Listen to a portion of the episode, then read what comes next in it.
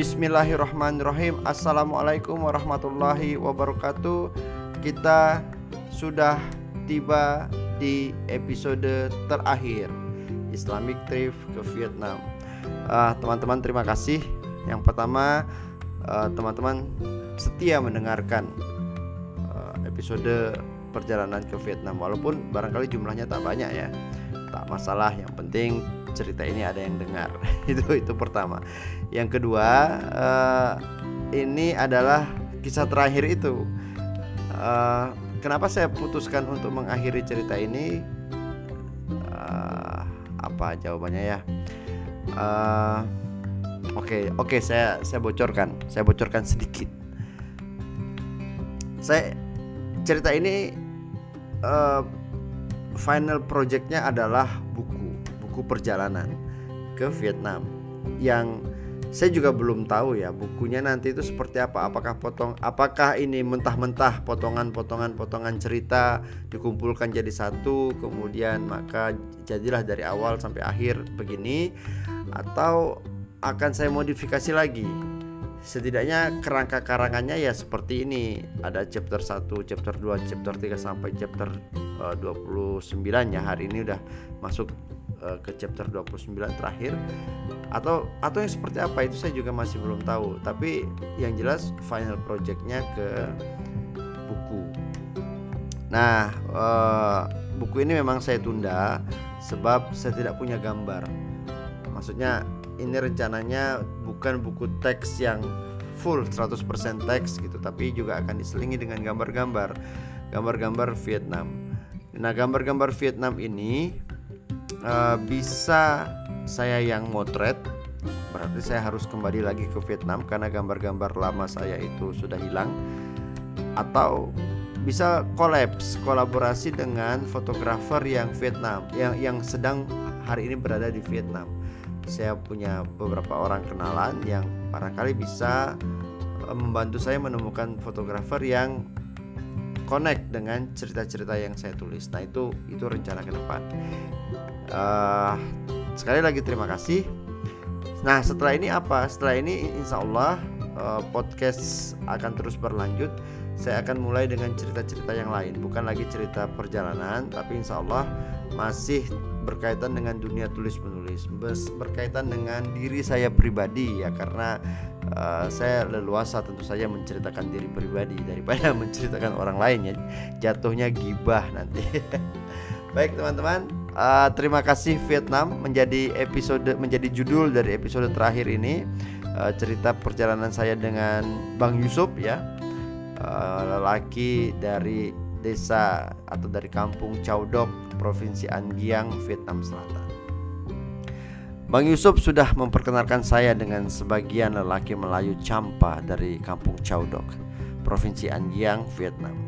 Di kedai kopi, seusai sholat fardu di masjid, ada banyak percakapan yang mengalir begitu saja dari orang-orang berwajah polos ini. Bang Yusuf sudah membacakan kitab Arab Melayu yang menceritakan asal-usul nenek moyang mereka. Ia juga sudah membaca eh, maaf, ia juga sudah membawa saya berkeliling Châu Đốc, menelusuri masjid demi masjid, kampung demi kampung. Usai sholat subuh terakhir di Châu Đốc, maksudnya sholat subuh di hari terakhir, Bang Yusuf juga mengajak saya berlama-lama di masjid.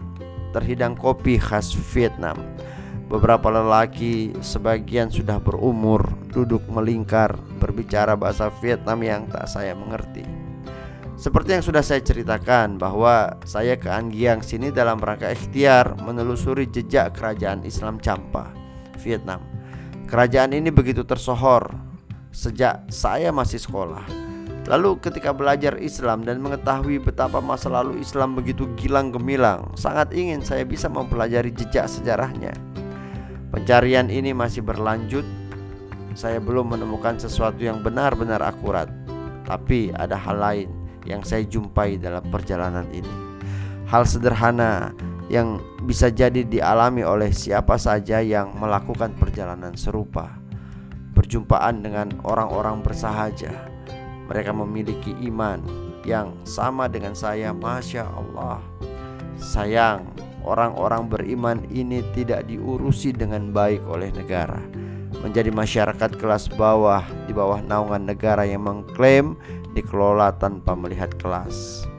Sehari sebelum keberangkatan, Bang Yusuf sudah bikin janji dengan Ahmad. Dia ini adalah pemuda Châu Đốc yang bekerja di kapal penumpang antar negara Vietnam Kamboja. Setiap hari ia bolak-balik dari Vietnam ke Kamboja. Kalau pada hari ini kapal berlabuh di Vietnam, berarti dia menginap di rumah untuk keesokan harinya kembali berangkat ke Kamboja. Saya beruntung dipertemukan seorang muslim lainnya.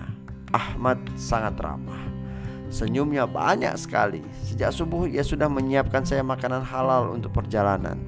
Vietnam halal po, tapi tidak pakai mie, berganti nasi. Memang request dari saya agar mudah dimakan di perjalanan. Dari Châu Đốc, kapal menuju Phnom Penh Kamboja berangkat tiap hari. Travel distance antara dua negara ini adalah seratus empat puluh kilometer. Pagi hari sekitar jam sembilan, kapal akan menelusuri sungai Mekong, berhenti di imigrasi, kemudian sampai di Phnom Penh pukul dua siang. Pagi ini saya meninggalkan Vietnam untuk masuk ke negara Kamboja, negara yang sudah beberapa kali saya datangi. Kali ini akan saya jejaki lagi. Semoga jejak Islam di Kamboja tertapaki. Semoga cerita kerajaan Champa bisa saya dapatkan dengan detail. Terima kasih Vietnam. Semoga perjalanan ini membuat saya semakin dekat dengan Allah Subhanahu wa taala.